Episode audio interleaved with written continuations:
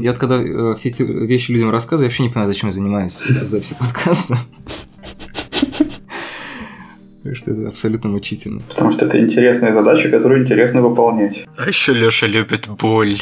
Когда она хотя бы чуть-чуть идет по плану. Так, мне 5 секунд не будет, вернее минуту, я буду открывать дверь. Окей, мы хлопнули, так что можешь уходить. Ты сделал все, что требовалось, так да. сказать. Главная фишка этого подкаста просто собираются приятные люди, хлопают в ладоши и расходятся.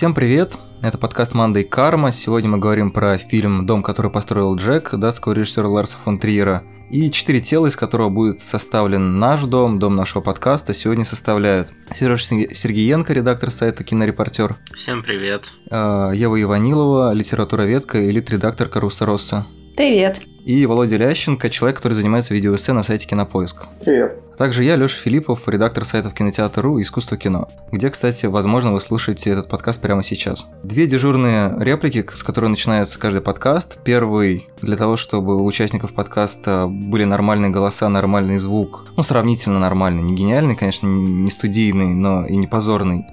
А, мы завели Patreon, благодаря которому потихонечку обзовемся петличками для людей, которые собираются с нами обсуждать кино. И, в, не знаю, например, в предыдущем выпуске у нас был хороший звук. В этот раз будет чуть похуже у кого-то, у кого-то будет нормальный, но, в общем, я надеюсь, что рано или поздно все люди, которые думают и говорят про кино в России и приходят в этот подкаст, будут обладать нормальным звуком, за который нам, нам не будет стыдно, и за который вам не будет стыдно. И, в общем, все это будет не мучительно и не зря. Вторая формальность касается какого-то погружения в сюжет для людей, которые не видели фильм, хотя это немножко парадокс. Я сейчас объясню. Во-первых, мы все фильмы обсуждаем со спойлерами, потому что они необходимы для разговора про эстетические и содержательные части фильма. Но, но при этом все равно мы надеемся, что, возможно, есть люди, которые готовы послушать нас, не видя фильм, поэтому какая-то какой-то краткий пересказ, с чего фильм начинается, нам все-таки необходим все всегда теряются, кто, кто же будет это делать, так как я очень долго говорю в начале, в начале подкаста, я пытаюсь улизнуть от э, необходимости описать начало фильма. Поэтому я буду как учитель назначать, видимо, э, ответственного. Сереж, можно тебя попросить пересказать, как же начинается дом, который построил Джек? Меня, окей. Да, ты единственный Сережа из здесь присутствующих. Ну, мало ли, вдруг ты там, вдруг там у тебя какой-нибудь Сережа сейчас рядом сидит, и ты его просишь. Должен был ответить, а чё сразу Сережа? Да-да-да, это а чё сразу лысый вообще?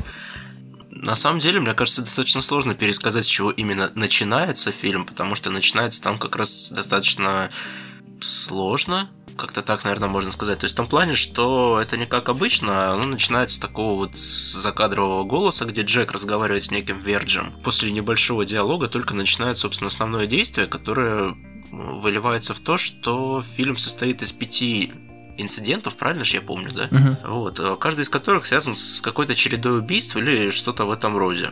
При этом на фоне во, во время того, как происходят эти инциденты, продолжается диалог, э, собственно, Джека и Верджа, который ведется одновременно про искусство, про убийство и про различные другие высокие не очень материи.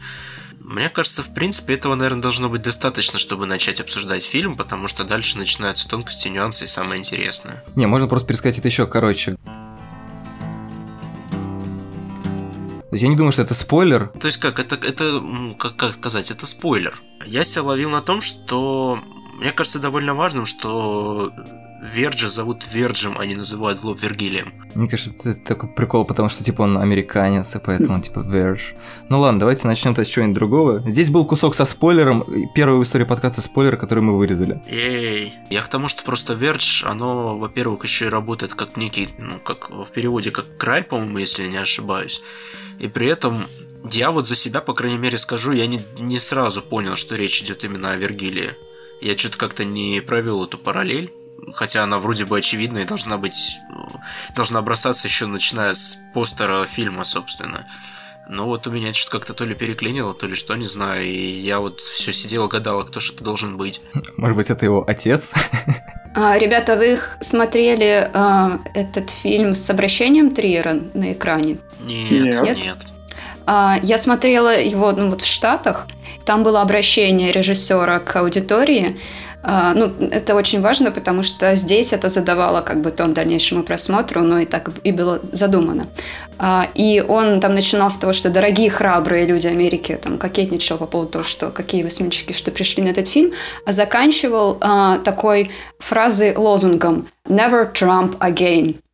И просто весь зал взрывался в диком хохоте, который не смолкал вот всю эту вступительную сцену Сумы, Сумы Турман. И здесь, ну, я уже забегаю вперед, конечно, здесь красные кепки на одних из э, героев, которых он отстреливает, читались, ну, в единственном возможном ключе, и я не знаю, как это читалось в России. Ну, то есть здесь сразу был, э, была задана такая политическая оптика. Вот сейчас мы не будем вырезать спойлер, я предупреждаю. Кепки же были на детях, правильно? Да, да и на матери. Я просто уже забыл про кепки, потому что вот сейчас мы прям начинаем сразу вгрызаться в середину фильма. А, ну, я, я, я хотела на этом остановиться, потому что вот здесь это очень такое важное, важное вхождение в фильм было вот с этим обращением. Но по поводу вхождения в фильм, просто это интересно, что на самом деле вот эта сцена, мне кажется, ну, с э, приветственным словом или вступительным словом Триера, она как раз показывает, как много точек входа на самом деле есть. То есть есть uh-huh. эта политическая точка входа, есть, э, на самом деле, когда Серега сказал про кадр, я хотел хотел, что может зайти с точки зрения, там, не знаю, живописи или искусств, а когда, когда уже выяснилось, что это сцена с детьми, ну, я, естественно, забыл просто, когда там неделю или две недели назад был показ, для меня, например, эта сцена, она потом уже, когда я пересмотрел ранние фильмы Триера, я посмотрел Медею, она у меня абсолютно срифмовалась, соответственно, с финалом Медеи, понятно каким. Потому что там тоже женщина, два ребенка, пускай, окей, там не воспроизводится эта сюжетная часть, но мне кажется, что вот эти все пять глав, они Триером придуманы так, что помимо того, что они работают а, разными другими способами, они идеально показывают, как э, взаимоотношения Триера со своими фильмами. То есть там э, ключевые какие-то для него героини или ситуации, которые так или иначе были у него затронуты в разных трилогиях. Ну или не трилогиях, но неважно. В общем, это пять глав, в которых он разбирается со своими фильмами. И прикольно, что этот в итоге прям вот буквально абсолютно без швов накладывается во всех из этих плоскостей. Я думаю, насколько без швов? Мне кажется, настолько же бесшовно примерно, насколько э, один из этих детей потом в холодильнике у него собран. Нет, собран, я не знаю, подходящее ли слово. Но да, те, кто видел, я думаю, поняли, э, о чем идет речь. Тем, кто не видел, я даже не знаю, как это объяснить, описать и надо ли. С одной стороны, он работает грубыми мазками, действительно, то есть это можно, это, конечно, сравнить с тем, что он там, не знаю, шматы мяса складывает в какую-то фигуру, или как, как в фильме есть вот этот образ «дом, сложенный из тел». А подождите, а что вы имели в виду, когда говорили без швов? Ну, в смысле, что это работает и так, и так, и мне кажется, угу. что там нету как бы какого- какого-то перепада в сторону одной из, что-то он специально... Угу. Что-то, ну, то есть есть сцена, которая на уровне каких-то деталей проработана так, что ее можно в итоге прочесть и так, и эдак, и она она не кренится в одну сторону. Это на уровне образном, э, поэтическом, вот на этих уровнях, конечно, можно так сказать, но в то же время структурно фильм очень так математически э, разделен на главы в таком э, классическом духе, ну вот как раз в дантовском духе, где там сплошная математика была в структуре божественной комедии, там было три части, э, все написаны терцинами, это такие трехстрочные строфы, но это очень важный такой математический принцип вот этого идеального произведения, хотя приставки божественной тогда Данте не приписывал своему тексту. И у Трира то же самое. У него есть этот холодный расчет в структуре фильма. И как бы там очевидно швы, ну как бы глава такая-то, вот тебе и шов. Не-не, я имею в виду, что в рамках главы вот этот шов между тем, что это работает как личная история Триера, ну, не знаю, как, как рефлексия Триера о своем, о своих режиссерских работах, как, э, там, не знаю, часть сюжета, как часть э, какой-то политической истории и так далее, там просто нет какого-то однозначного перекоса именно внутри головы. То есть они, безусловно, все, все отсечены друг от друга. Ну, как бы буквально какая-то одна деталь, она в итоге триггерит э, тебя воспринимать эту сцену через разные призмы. Я про это имел, говорил.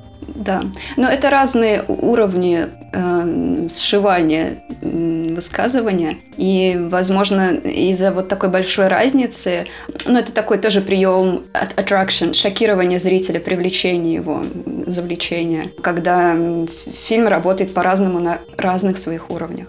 Но можно выбрать какой-то один и уже пойти ну, в одном да, направлении. Ларс фон Триггер.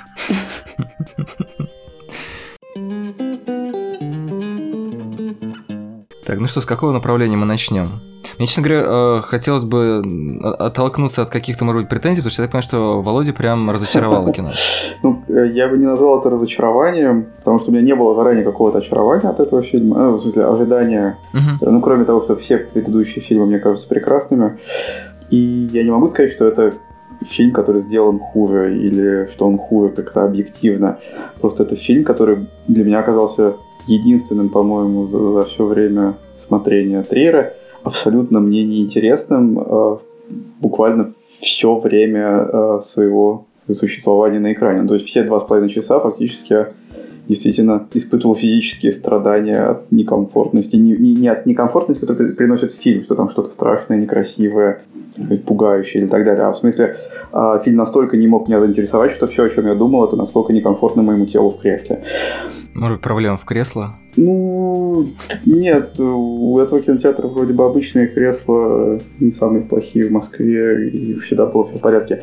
Нет, я думаю, проблема оказалась в том, что, повторяя художественно нимфоманку, ну, тем, как он устроен, поскольку uh-huh. многие фильмы Триера можно объединить э, в трилогии тематические, чаще всего это заодно объединяется каким-то способом рассказывания, да, визуальным и там, структурным.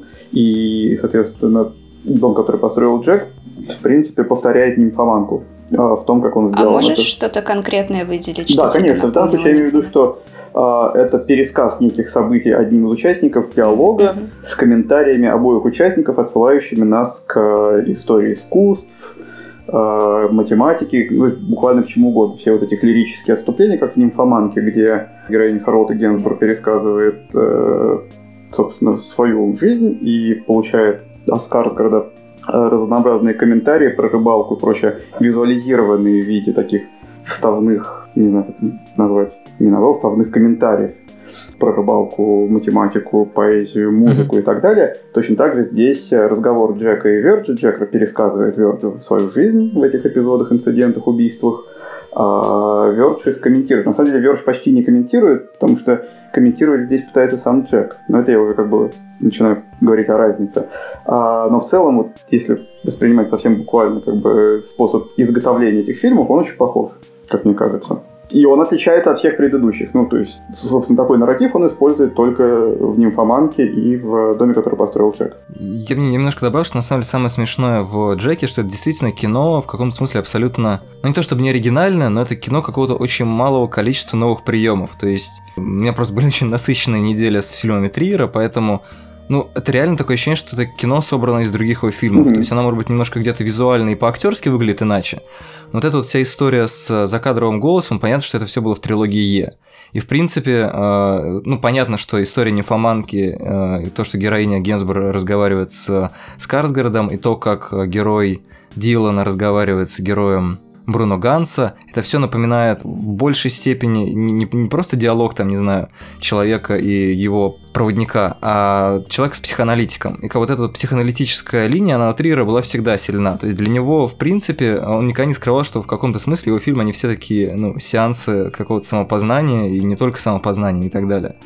И в этом смысле это действительно ну, очень близко по структуре и по каким-то приемам к нимфоманке, но при этом это, в принципе, такой типа типичный ранний триер. Потом он вроде как немножко отходит от этого, но там все равно этот психотерапевтический эффект и какая-то психотерапевтическая структура, она остается. У раннего Триера тоже э, был диалог на закадровом голосе или там был монологичный закадровый голос? Потому что мне кажется, это важно. Там тоже был диалог. Там, угу. э, ну, в основном там, правда, была другая история. Там скорее было не про то, что кто-то кому-то что-то рассказывает и получает комментарии, а скорее закадровый голос погружает персонажа в транс. Ну, это, собственно, было в Европе, это было в элементе преступления но при этом какие-то реплики, соответственно, человека в трансе, они тоже подаются. То есть тут другая последовательность, ну, другие отношения, да, то есть если в одном случае человек вроде как, из, ну, в «Нимфоманке» и в «Джеке» персонаж изливает, да, свою душу, какие-то события и их интерпретацию, то в первом и третьем, получается, фильме. Ну, в общем, в, общем, в Европе и в элементе преступления, наоборот, герой умышленно ставится в какую-то ситуацию и комментирует, что он по этому поводу чувствует.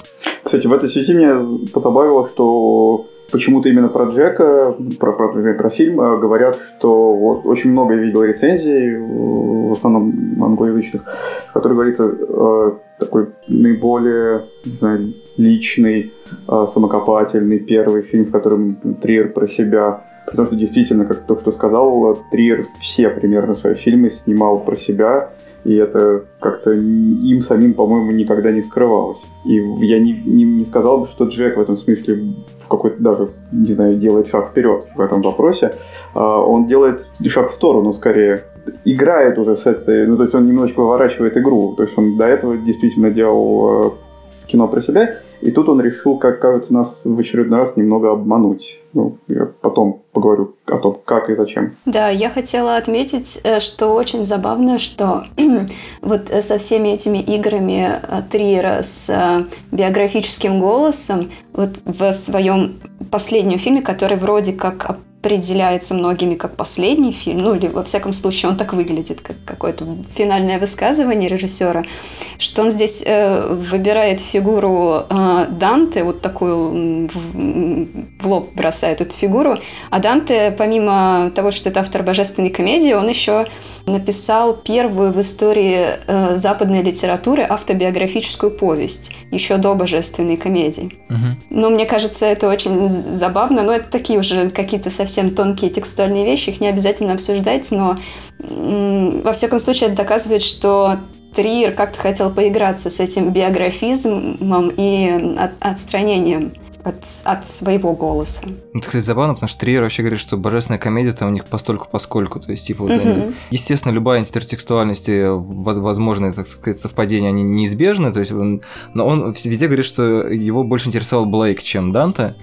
А по поводу искусства, мне кажется, это просто прикол очень простой. В фильме звучит слово «искусство», и э, так или иначе вопросы искусства там прям поднимаются в лоб. Значит, это наиболее личный фильм человека, который занимается искусством. Мне кажется, что предыдущие фильмы все-таки были немножко, как сказать, они были больше о Триере, о том, который построил Джек, о фильмах Триера. То есть именно о, о его творчестве, а не о нем самом. То есть немножко все-таки за счет этого смещения акцента, мне кажется, он работает несколько иначе, чем предыдущие фильмы как раз. Ну да, это ставит перед нами уже тоже сложный вопрос, как бы насколько отделимы фильмы от режиссера, и, соответственно, когда он начинает на это смотреть, это вообще превращается в этот я все время забываю, как называется этот эффект, когда ты смотришь в зеркало, на то, как ты смотришь в зеркало, на то, как ты смотришь... Рекурсия. Ну и отсюда же из-за вот этого искажения, ну, ироническая интонация фильма, которая для меня вообще фильм спасла, потому что если бы там не было иронии, я бы не выдержала его так же, как я не выдержала маму. Я знаю, что Леша тебе этот фильм нравится, и ты там как раз иронию увидел но я очень старалась. Мама Ароновский, я имею в виду. Я, я понимаю. Но я, я небольшой фанат, на самом деле, фильма «Мама». Я как раз не, не, не ирония в нем. Ну, я не то чтобы не фанат, я большой хейтер этого фильма. Ну, вот, я понял. Потому, потому что для меня он был очень уж на серьезных щах с такими капслоковыми метафорами «Бог, женщина, творец», э, «Мужчина», еще больше, не знаю, шрифтом. И это было все ужасно, потому что для меня, потому что не было никакого юмора в этом совсем. Я уточню, да, э, на самом деле мне в «Маме» кажется не, не ирония, а самокритичность, потому что Ароновский целиком отдает себе отчет о том, что вот эта фигура Бардема, с которой он так носится, что она абсолютно как бы тождественна его самопозиционированию. Я не уверен, что там есть прям, прям ирония-ирония, но он как бы, я думаю, это осознает и там на полном серьезе как бы себя за это клеймит. В принципе, та, люди, которым мне нравится «Дом, который построил Джек», воспринимают примерно в таком же ключе э, отношения Триера с своим фильмом. Нет, я как раз как этот человек, который мне нравится, думаю, что у меня как раз вопрос в этой связи возникает. Не кажется ли вам, что если мы в какой-то степени воспринимаем Джека как некую такую проекцию Триера, если уж это фильм о том, о собственном творчестве, то не кажется ли, что Триер играет э, в какие-то странные поддавки? Это такое непонятно, то ли это кокетство, то ли издевательство, то ли чистый троллинг. Но он, конечно же, выставляет Джека гораздо более тупым, неинтересным и не имеющим э, какого бы то ни было содержания, чем хочется думать о самом Триере, вообще, чем, я думаю, здесь присутствующие думают о Триере. И в этом смысле это какое-то странное саморазоблачение, потому что я ему ни разу не верю тогда. Почему тебе кажется, что он тупой? А, потому что я абсолютно согласен с Верджем в каждый раз. Как бы все комментарии Верджа, которые, кстати, довольно ленивые и не погружающиеся, они сводятся к то, что называется как бы отрицанию ценности самих комментариев Джека. То есть всякий раз, когда Джек углубляется в аналогии э, своих убийств с искусством, будь это Глен Гульт, э, будь это э, живопись, будь это что угодно, а Верш говорит, да, да, да, вы все так говорите, да, да, да, это так типично, да, да, да. И, в общем-то, Верш абсолютно прав, потому что как бы ничего интересного человек на самом деле не сообщает. Это все действительно довольно примитивные, притянутые за уши аналогии. И Триер, я думаю, прекрасно понимает, и Триер скорее здесь на стороне Верджа находится. Я думаю, что Триер тут играется с тем, что, ну как, людям, которые Триер не нравится, и людям, которые Триера не понимают одновременно, да, то есть вот я допускаю, что люди, которым он не нравится, они при этом прекрасно его понимают и способны его проанализировать гораздо лучше некоторых людей, которым он нравится. Но суть в том, что вот есть же такой штамп, да, о том, что Ларс фон Триер, там, значит, знаменитый датский провокатор. А знаменитый датский провокатор – это примерно то же самое, как э, какой-то маньяк с красным минивеном, или как называется, с фургоном. Mm-hmm. То есть это абсолютно скучный, никак не продуманный образ, который вроде как бы что-то из себя такое представляет яркое, с другой стороны, он, ну, это абсолютно такой болванчик. И вот он берет такой, абсолютно такой же болванчик и показывает, как тот действует. Как, ну, как тот должен, по идее, действовать, если было какое-то условное третье измерение. Что это довольно тупо, да? И вместе с тем он еще пытается к этому болванчику присовокупить идею вот этой высокой культуры. То есть, по сути, а, вот как мы видим Даррена Аронофски, который снимает «Мама», да, и думает, что это какое-то очень сложное мета-высказывание, многослойное. Ну, формально там действительно как какие-то слои повертки есть, но как бы не интеллектуальное наполнение мамы делает этот фильм для меня не столь ужасным, как, например, для Евы. Да, мне, мне скорее нравится его какая-то кинематографичность, чем вот эти все библейские отсылки и прочие ужасы. Вот когда э, художник оказывается в такой позиции, это как раз-таки обычно самое страшное, когда он еще это не понимает или у него нету самоиронии для этого, то становится страшно вдвойне. А как бы Триер вроде бы как это понимает, и можно даже рассматривать так, что он, возможно, ужасается этому. Ну, то есть возможности, что он так может себя мыслить. Ну да, я думаю, у него есть определенный, можно как бы прочитать в этом фильме определенный страх перед тем, что все, что я делаю, это тот самый синдром самозванца, о котором в последнее время много говорят и говорили mm-hmm. последние годы, и что не только применительно к авторам, художникам. Но для художника, конечно же, всегда, наверное, такой важный страх, что то, что я делаю, э, недостаточно классно даже в моих собственных глазах, и даже если меня, там, не знаю, носят на руках или плюют, это не так важно, потому что все равно невозможно адекватно оценить происходящее. Мне очень понравилась интерпретация, только забыл, у кого я ее прочитал, что все это адресовано, как ни странно, Канскому кинофестивалю, и именно той публике, которая смотрит фильм на Канском кинофестивале. И мне очень нравится эта теория, она как раз оправдывает э, даже мои страдания в этом смысле, потому что я в таком случае оказываюсь случайной жертвой, человеком, который посмотрел по инерции.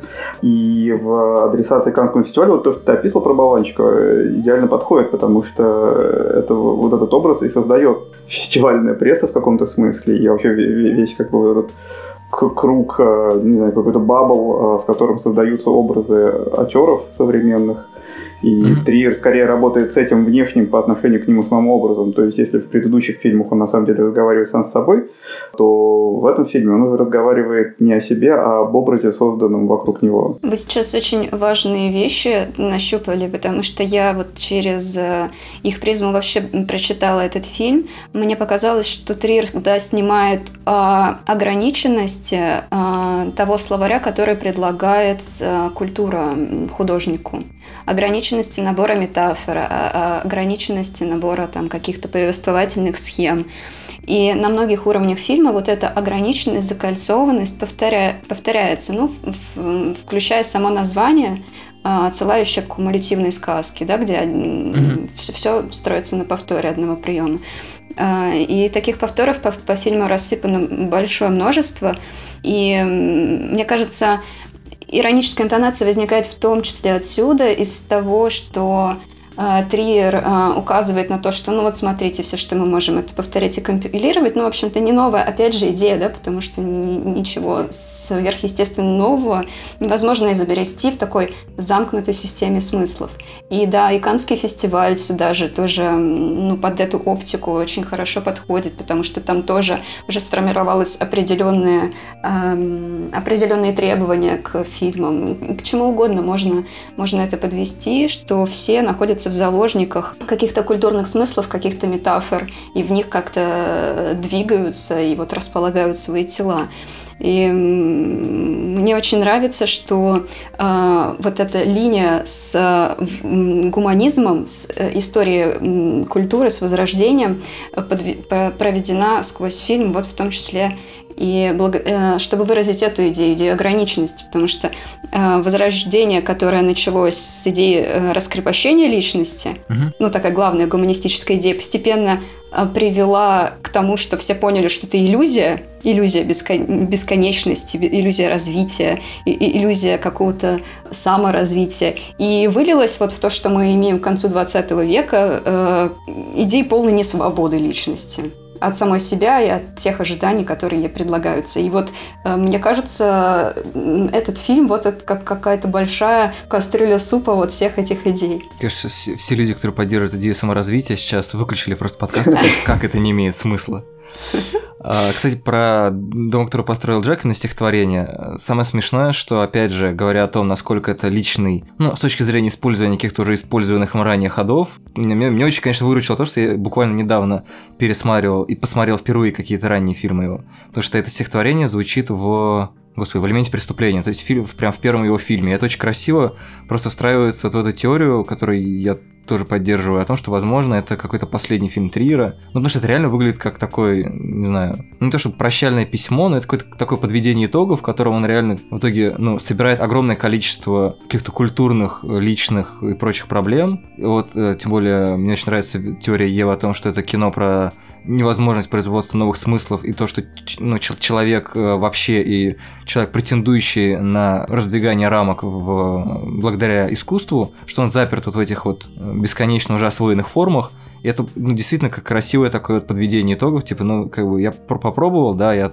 я с этой стороны пытался придумать новую форму, я Догма 95 написал, то есть все 5 10 я даже планету Меланхолия на Землю уронил, а в итоге все закончилось вот этим, как бы мне угу. остановите солнце, я сойду. Да, в этом смысле а, даже главный персонаж Джек кажется более трагичным персонажем, ну, в, в современном смысле слова трагедия, более трагичным, потому что он как бы не свободен тоже от выбора средств, хотя вот он изо всех сил пытается построить что-то новое, своеобразное, ну и вроде как у него это выходит, но все же он э, весь фильм остается заложником э, такого э, кондового разделения художника и ремесленника, например. Но в конце концов он просто проваливается в пропасть, такая буквальная метафора. Бум, спойлер. Он просто пропустил в какой-то момент в истории искусств концепцию Arts and Crafts и, и напрасно, потому что проблема разделения художника и ремесленника была бы решена для него хотя бы лично. Вот, если бы он делал просто Но ее не пропустил. Э... Но Триер не пропустил. Да, ее да. не пропустил Триер, кажется. И mm поэтому он и над этим всем стебется так э, в, в скромной улыбочке. Вообще, мне кажется, что Джек, в принципе, очень-очень много что пропускает, потому что ну, он же реально очень по верхам все да, хватает. Да, он более того, гораздо больше, чем фанатки, повторяется. То есть, если там все время что-то новое цитируется, то да. возвращается к Гульду, например. Сколько раз за фильм мы видим Гульда? Раз пять, по моим ощущениям. А сколько раз за фильм мы слышим да. Боуи? Ну, потому что их То есть мне как раз кажется, что это вот... Но только один раз за фильм мы видим э, страдания утенка. И вот это и то, что Богу. может предложить Джек, как он пытается это доказать самому себе. Он как бы, он хоть и считает себя человеком культуры, но он сам культуру не знает. Мне кажется, это очень важный момент тоже в фильме. Того же самого, ну, обычно как, если заходит речь про гениальных пианистов, реально как бы хорошо, если кто-то вспомнит Гульда, а дальше вряд ли кто и полезет куда. Вот, точно так же, как и Боуи, это тоже очень важная величина, но как бы кроме него есть очень много других музыкантов, которые сделали не меньше вклад и о которых просто, судя по всему, Джек даже не знает. И он как-то так вот во всем хватает по верхам, что-то знает, мнит себя человеком искусства, что он в нем разбирается, но при этом он показывает очень-очень жесткую ограниченность. Ну да, там прям, что называется, курица-птица, на данном случае утенок. Композитор Боуи, что там, писатель Данте, режиссер Ларс фон Триер, видимо. Есть, э, возможно, она была сознательная, возможно, это просто моя ассоциация. Есть одна не самая очевидная попсовая отсылка вообще в творчестве Джека. А, вот этот его дом и его скульптуры из тел очень напоминают мне такого скульптора немецкого Э, Гюнтера фон Хагенса. Э, может, вы когда-то видели его работы в интернетах. Э, это скульптор, который делал скульптуры из, из трупов людей первая его выставка была где-то в 90-е, и он тогда уже, кажется, изобрел вот способ особой обработки трупа, чтобы он выглядел э, ну, как-то как по-особенному, там каким-то ацетоном он, э, в общем, выпаривал жидкость из тела, и полностью снимал кожу и выставлял эти тела. Вот если вы загуглите его, сразу вам в первых же выкладках все про него, все про него расскажет Google. Первую же ночь после этого вы не будете спать, я так понимаю. Да, это скандальный очень такой э, шоковый эм, скульптор. Его там сравнивали критики с этим Йозефа Менгеле, Менгеле, mm-hmm. который препарировал в нацистской mm-hmm. Германии трупов, э, эксперименты ставил. И мне кажется, скульптуры Джека, но они, возможно, ну, Триер-то знаток, наверное, такой сцены. Тем более, это тоже очень известный, просто не такой известный, как там те имена, которые он перечисляет в фильме, скульптор.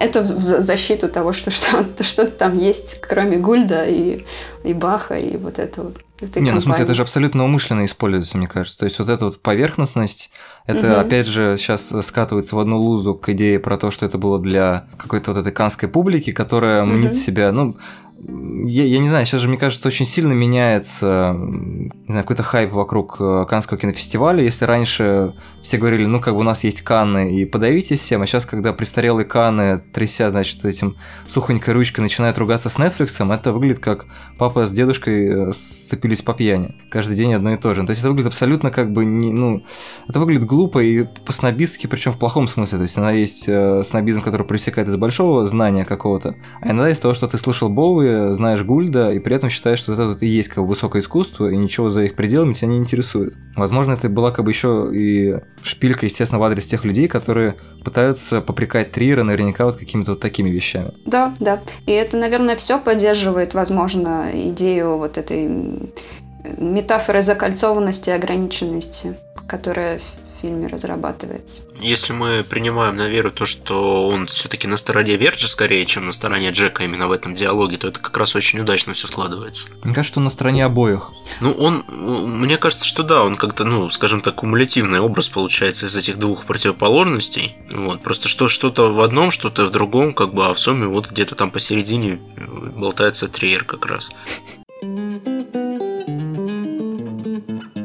Ну вот смотрите, если с теорией Джека как-то можно сойтись на том, что он просто особо не шарит в культуре и там пользуется тем, что под ногами валяется, то что касается его ремесла, вот, собственно, вот этого его дома, убийств. Вот. Ну, вот здесь вот, кстати, знаете, на что я больше всего внимания обратила, что мне лично кажется вот самым интересным вообще во всем этом – Абсолютно все женщины в этом фильме невероятно глупые, но они при этом обладают личностями, в отличие от мужчин. Мне кажется, это прям вот максимально важным моментом, потому что первые четыре инцидента посвящены конкретным личностям, а потом Джек говорит о том, что «Ой, да мужчин у меня тоже много было», и нам показывают, собственно, кучу безымянных и безликих, по сути, мужиков, привязанных к трубе проволокой. Угу. Но при этом мы понимаем, что мы их видим так по версии Джека, то есть да, они да. глупые не потому что... ну, конечно, конечно, именно. И при этом больше всего мне нравится, что Джек хочет метафорическим образом, скажем так, напрямую донести идею прямо в голову этим мужчинам. Mm, кстати, mm-hmm. да, я думал, что он хочет так убить э, много зайцев одним выстрелом. Интересно, да. Ну и это тоже, да. Ну вот, но я к тому, что просто вот, э, ну все прекрасно знают о том, что Триер боится женщин, но при этом они все равно для него обладают какой-то вот личностью, чем-то таким. А мужчины, они как бы есть и, и есть, и все. Я думал, ты сейчас скажешь, что все знают, что Триер боится самолетов, и в первом драфте сценария а, Джек привязывал 8 самолетов к этой штуке, чтобы выстрелить из них. А нет, это с мужчинами было. Ладно, не сработало. Вот развивая то, что Сережа начал говорить, я уже, Леша, с тобой э, ранее делилась этими, пыталась делиться этими соображениями про личность. Угу. Мне кажется, что еще один очень важный уровень смысла фильма в ограниченности эмпатии человека. Мы можем сопереживать, как, как мне показалось, нам говорит Триер только личностям, вот именно. Людям, которые, вот мы хотя бы какую-то одну черту знаем о них. Поэтому мы сопереживаем вот этим женщинам, потому что мы что-то о них знаем. Вот что мы знаем, например, о первой, о первой жертве, которой мы действительно сопереживаем, которой он приходит домой, и там вот эта смешная сцена с ее воскрешениями. А, то, что она пришла из магазина, мы знаем. Нам очень жалко женщину, которая просто пришла с пакетом продуктов. Ну, потом она еще вдова. Да, мы можем как-то соотнестись с э, этим человеком, потому что мы, нам уже сказали очень много.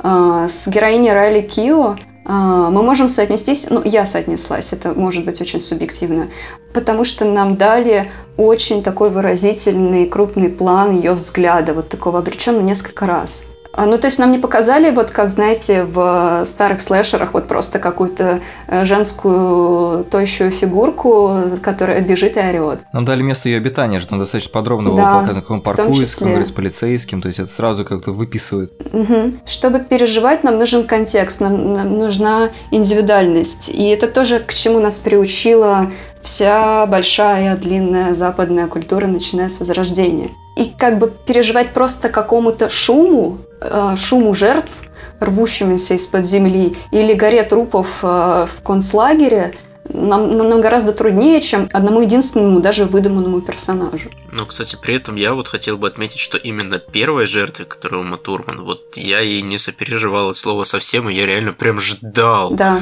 я над этим думала. Мне кажется, мы ей не сопереживаем, потому что нам тоже дали те черты этой личности, которые заставляют нас ей не сопереживать. То есть нам тоже ее как-то культурно определили, дали контекст, который да. отменяет нашу эмпатию.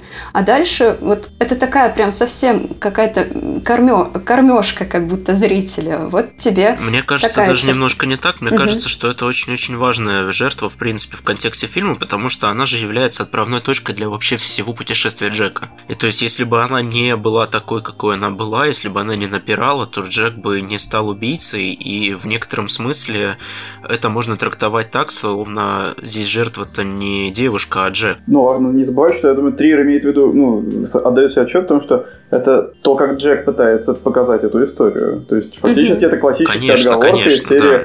«Я не виноват, сама она виновата. сама виновата, она меня спровоцировала». И он как бы очень гротескно вот эту как бы уже расхожую формулу «сама виновата» а, превращает вот в этот первый инцидент. И надо сказать, у него получается, потому что весь зал хохочет mm-hmm. и ждет, когда ей врежут, и очень радуется, когда он ее убивает.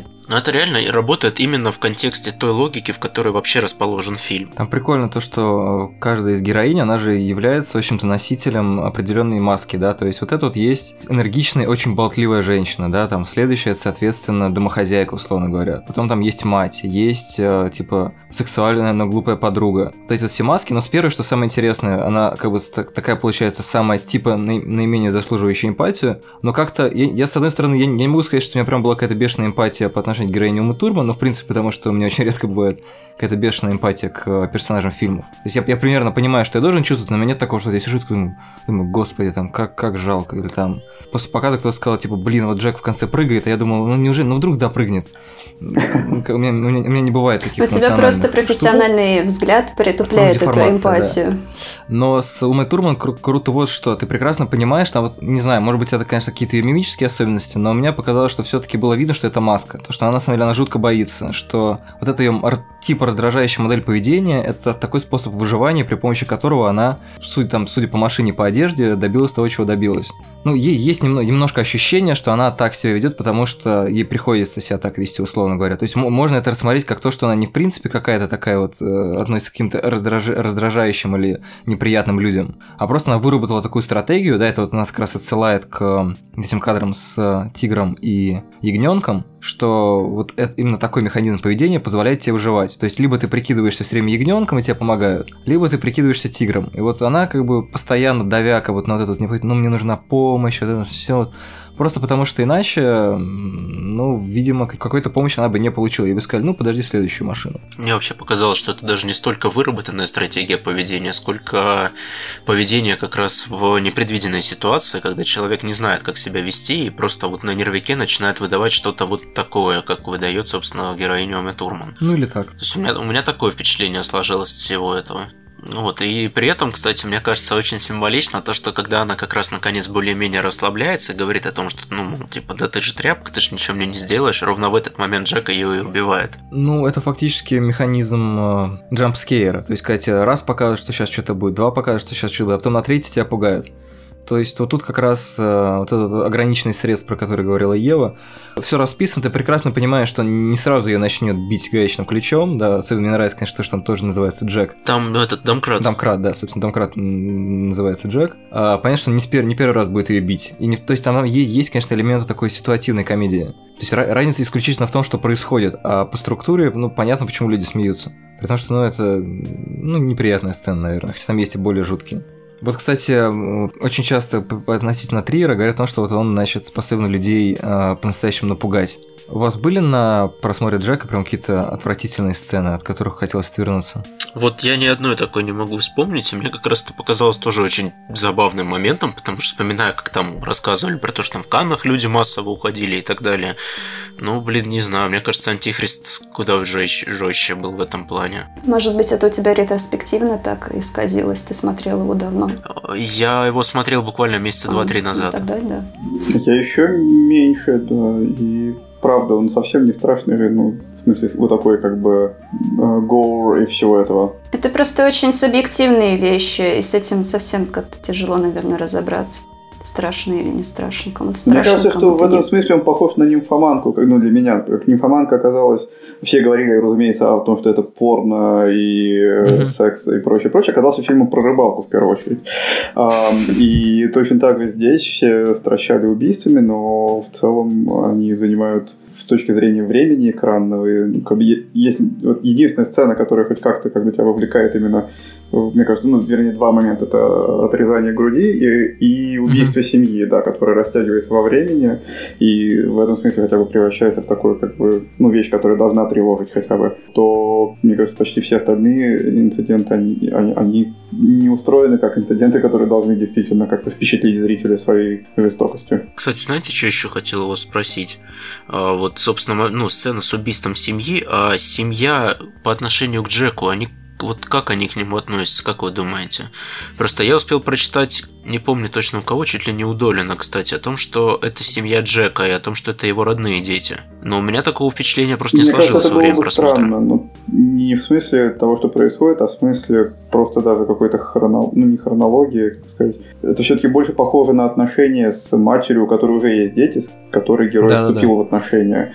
Вот. И какое-то время, да, возможно, они живут вместе уже, раз они делают на этот мероприятие охоту, а может быть только встречаются с ней, ну то есть это не похоже на семью, которую он завел. Тем более там подчеркнута ее вот эта роль матери, опять же культурно определенная такая с большим-большим статусом матери, а, из-за чего мы ей сопереживаем, потому что там очень настойчиво показывают то, как она видит смерть своих детей. И вот это ударение на том, что она тут мать, наверное, отменяет ассоциации такие, что это его семья. Но хотя я не могу вспомнить ничего такого сильного, что могло бы опровергнуть идею в том, что это его семья. Там есть еще момент, что дети все время, когда он что-то предлагает, они как бы оглядываются на мать, как на разрешающего человека, как если бы он был, ну, как бы уже знакомым человеком, но внешним mm-hmm. по отношению к семье. Просто, по-моему, это проговаривается даже, что он не отец. Ну, что-то было о том, что, типа, я, у меня там не очень получалось с отношениями, детей у меня не было. Может быть, конечно, mm-hmm. я додумаю, но мне кажется, что что-то там такое говорилось. Вот я просто не помню, говорю, а вот прочитал, и что-то меня этот момент как-то заинтересовал. У меня просто вот, ну, вполне себе сложилось впечатление того, что он просто начал, ну, как бы встречаться с женщиной, у которой есть дети, mm-hmm. и произошло то, что произошло в итоге. Слушай, вот еще интересный момент по поводу, ну вот, не знаю, мне кажется, что сцена с отрезанием груди на самом деле достаточно жесткая. Как бы не, не антихрист, конечно, но я, честно говоря, не могу вспомнить за последние, условно, почти 10 лет фильмов столь же радикальных, как антихрист. Но, во всяком случае, в, в Канах или Венеции. Потому что когда говорили про маму, что это антихрист, естественно, ты приходишь, оказывается, что это не антихрист. И ты чувствуешь себя немножко mm-hmm. обманутым, как будто тебе сказали, что это конфета с лезвиями, ты ешь, а на самом деле там, не знаю, э, мятная начинка. Раз мы все время ходим вокруг э, и около темы того, что есть как, какие-то формы, которые нас в итоге сковывают и которые нам мешают, мне кажется, что это история про то, что когда тебе откуда-то везут фильм уже с определенным флером, и там говорят, например, ой, ну в этом фильме так много секса и так много обнаженки, что это прям порнография. Или, ну, это фильм, на котором люди падали в обморок, не знаю, людей штабелями выносили, и вообще там кровь чуть ли не по экрану течет ты представляешь себе в любом случае произведение более порнографическое и более жестокое, чем способен снять практически любой режиссер. Ну, возможно, кстати, да. Но, скорее всего, это тот контекст, который Триер сам включает в фильм. Я думаю, он прекрасно осведомлен о системе ожидания, о том, как все потом обсуждается, позиционируется, и во многом это как раз фильм, в том числе и про систему ожиданий. А я вот вспомнил еще про культурный контекст э, Джека, насколько он сам все-таки погружен в культуру. На самом деле, там действительно, конечно, все не сводится к Гульду и как мы еще вспоминали. Тот же Уильям Блейкс и с Тигром, и с Ягненком, и с Богом-архитектором, и какие-то вещи, которые считываются, например, я не считываю, потому что не видел, а, там, допустим, клипы с Бобом Диланом, что совсем смешно, потому что такое ощущение, что Трио берет это только потому, что фамилии Дилан и Дилан созвучны, хотя и пишут по-разному. А, ну, вот этот момент, когда э, Джек стоит с карточками, да, со словами да, на да. карточках, это буквально цитата из э, клипа с Бобом Диланом. Я, кстати, тоже не видел клип, но я видел кадр. Как кадры вот Вася, по Степанов в своем материале эту, эту цитату показывает. И то, что Гульт на самом деле, конечно же, в первую очередь еще отсылает совсем очевидным образом к Ганнибалу Лектору, поскольку он был главным фанатом, по-моему, Гульда в кино до Джека, а, вариации Гольдберга в частности. Э, разумеется, поскольку он главный серийный убийца, наверное, в истории кино, то Джек в каком-то смысле вынужден его повторять. А, и в этом смысле оказывается, что не, не, не так важно, насколько Джек хорошо знает культуру, поскольку знает он или не знает, он все равно вынужденно повторяет э, почти все, что мы перечисляли, так иначе оказывается повторением чего-то.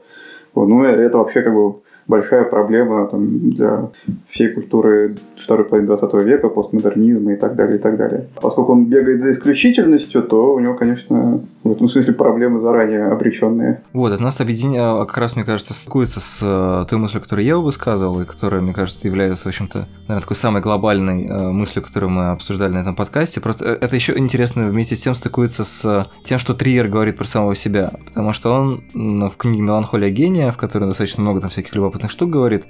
Причем, более того, там он говорит очень много тех вещей, которые в итоге есть в фильме. То есть буквально вся эта история про тиранов, которые там звучат в итоге за кадром, все истории про вот этот бомбардировщик штук или, или mm-hmm. в общем, этот самолет с трещоткой. А, это действительно, это все уже было в книге, то есть он еще на стадии то ли производства меланхолии, то ли сразу после «Меланхолии», я уже не помню точно, он уже интересовался этими вещами, как раз обсуждал с журналистом, который писал эту книгу, вот эти вещи. То есть это как бы увеличивает э, степень биографичности фильма достаточно сильно. Но самое смешное, что Триер там где-то прямым текстом говорит, я типа с детства считал, ну или не знаю, или меня так воспитали, что повторяться стыдно. И в этом смысле, как фильм, в котором вообще исследуется необходимость повторения в культуре, и который состоит, ну не из буквальных повторений, но из каких-то вариаций на темы того, что он уже делал, да, как бы ну, там, между прочим, и прямые кадры тоже есть из предыдущих да, фильмов. Да, да, да. Я, я говорю, потому что он, он себя использует как синоним режиссера. То есть, так как он использует Данте как uh-huh. синоним писателя, там, не знаю, или кого. То есть, это, это, конечно, такое очень ироничное. Опять же, после такого есть ощущение, что это такой последний фильм, потому что, ну, если ты разочаровываешься в медиуме и не видишь возможности в нем э, говорить что-то новое, и при этом для тебя говорить новое это самое святое, что вообще только есть, то, ну, наверное, это как бы вот она точка и есть, несмотря на то, что у него там есть какие-то планы снимать короткометражки и так далее. Но, не знаю, может конечно, он отдохнет на маленькой форме и вернется, но выглядит реально абсолютно как, как финал вообще всего, что Триер делал, думал, чувствовал и так далее. А мне показалось, что, э, хотя, возможно, ты это напрямую прочитал в его интервью, что для Триера э, говорить что-то новое – это совсем не святое. Это вот та, та как раз э, неизбежность, на которую нас обрекают. Культура вот постоянно производить что-то новое, хотя это совсем не обязательно. Но это такая популярная культура, во всяком случае, обретает нас на вот это постоянное изобретательство чего-то, не пойми чего, велосипеда. Вот, а Терьер как бы нащупал вот, вот эту псевдообязанность и вот весело на ней посмеивается. Там есть еще противоречие внутреннее, поскольку с одной стороны тебя замечают, когда сделал что-то новое, но потом от тебя ждут повторения того, что ты уже сделал. И mm-hmm. одновременно тебя как бы одновременно либо ругают за то, что ты отклонился, ну то есть сделал что-то совершенно не похожее на себя, или с другой стороны, если ты сильно повторяешься, тебя ругают за то, что ты повторяешься. У тебя практически нету а, способа сделать так, чтобы тебя ни в чем было упрекнуть. Ну, это вообще гениальный парадокс искусства, конечно. Нет, с Триером там маленькая эта частность вот в чем. А, я так понял, что он вообще, в принципе, чувак склонный к каким-то изобретениям, потому что там какое-то огромное количество вещей, которые он хотел запатентовать, а, какие-то даже ему, по-моему, удалось запатентовать, а что-то он изобрел а, буквально синхронность другими людьми, которые уже успели это запатентовать. Там он какую-то хрень для машины придумал, я уже не помню. Его мысль, которую он впрямую озвучил, она немножко обратная, как бы не то, что святость придумывания нового, а стыдно повторяться. Вот, вот это просто ему вбили с детства. У него просто была ну, достаточно такая свободная сем- датская семья, в которой он как бы с самого, с самого детства чувствовал себя маленьким взрослым. Он как бы нес за себя полную ответственность там с каких-то прям совсем маленьких лет, и там типа еще в школе ходил на какие-то митинги и был абсолютно как бы уже увлечен в какую-то политическую жизнь Дании. Там мне нравится эпизод, когда он а, после митинга заблудился и подошел к полицейскому и спросил его, куда идти. Он говорит, ну, типа, малыш, а может быть тебе не стоит ходить на митинги, если ты еще такой маленький? Он говорит, а это никак не связано, типа, мои политические убеждения и мой возраст. Это Москва 2018 почти. Угу. Ну что, на, наверное, давайте закругляться на соединение Дании какого-то там, не помню какого года, и Москвы 2018. Мне кажется, мы до достаточно неплохо порезали дом, который построил Джек, дом, который построил Ларс, как многие шутят. Есть какие-нибудь послесловия? Может быть, кто-то хочет... Э, мы можем напос... напоследок назвать свои любимые фильмы Триера, например. Ну, типа, самый-самый любимый фильм, если у вас есть вот какой-то, который вы прям можете выделить. Выступим в качестве рекомендательного сервиса. Ну, ты, блин, и задал вопрос. Хотя я, наверное, все-таки Антихриста, кстати, называл бы. Черт, я хотел выбрать Антихриста. Меня делятся самые, как сказать, самые интересные, самые, в смысле, лучшие, ну, даже не объективно, но, допустим, и самое лично для меня важное. Самое лично для меня важное – меланхолия. А, потому что самым банальным а, образом такого как бы, зрителя, который просто любит смотреть на себя в кино, мне гораздо ну, как бы, наиболее из всего Триера а, близким оказалась меланхолия. Угу. Ева? Да, я тоже меланхолию люблю больше всего. Но еще я нравятся идиоты. Mm-hmm. Вот за счет как раз их тех, технической необычности. Да, это как раз вот та категория, которая, бы, если бы выбирал не самый близкий по каким-то личным причинам, а самый интересный с точки зрения того, как он сделан, э, и самый классный с точки зрения того, как он сделан, то это скорее действительно идиоты и рассекая волны. Угу. Мне почему-то с техникой больше ассоциируется скорее Догвиль и Европа, хотя они скорее не технические, ну, в каких-то эстетических вещах тоже интересно сделаны. Хотя они, конечно, все, если Догма, она как бы вроде обращена типа к новому кинематографу, условно говоря, то Европа и Догвиль, они как раз-таки более, более ретро, не знаю, как это не грубо сформулировать. Ты когда, э, Лёш, говорил про маленького Триера, идущего на митинг, я начала додумывать эту историю, спекулировать, что э, потом да, маленький Триер пришел э, домой, подрос и прочитал статью Вальтера Бенемина про воспроизводимость искусства, искусство в эпоху технической воспроизводимости, а потом взял и экранизировал ее в Джеке, потому что там он просто воспроизвел все, что мог, и вот на этом, на этом закончил. Ну, в общем, я, я честно говоря, думал, что сейчас будет, э, так как дом, который построил Джек, это, да, такая поэтическая сказка, я думал, что сейчас будет какая-то частушка из серии, что маленький Ларс нашел пулемет, больше в Копенгагене никто не живет, что-нибудь такое. Прости, что я не оправдала твои ожидания. Вот, не знаю, я надеюсь, что мы оправдали ожидания тех, кто нас послушал в этот раз. Вот, спасибо всем большое. Пока-пока. Спасибо, пока. пока. Всем пока. Dad, Dad, Dad, hit the road, Jack, and don't you come back no more, no more, no more, no more with the road, Jack. Don't you come back no more.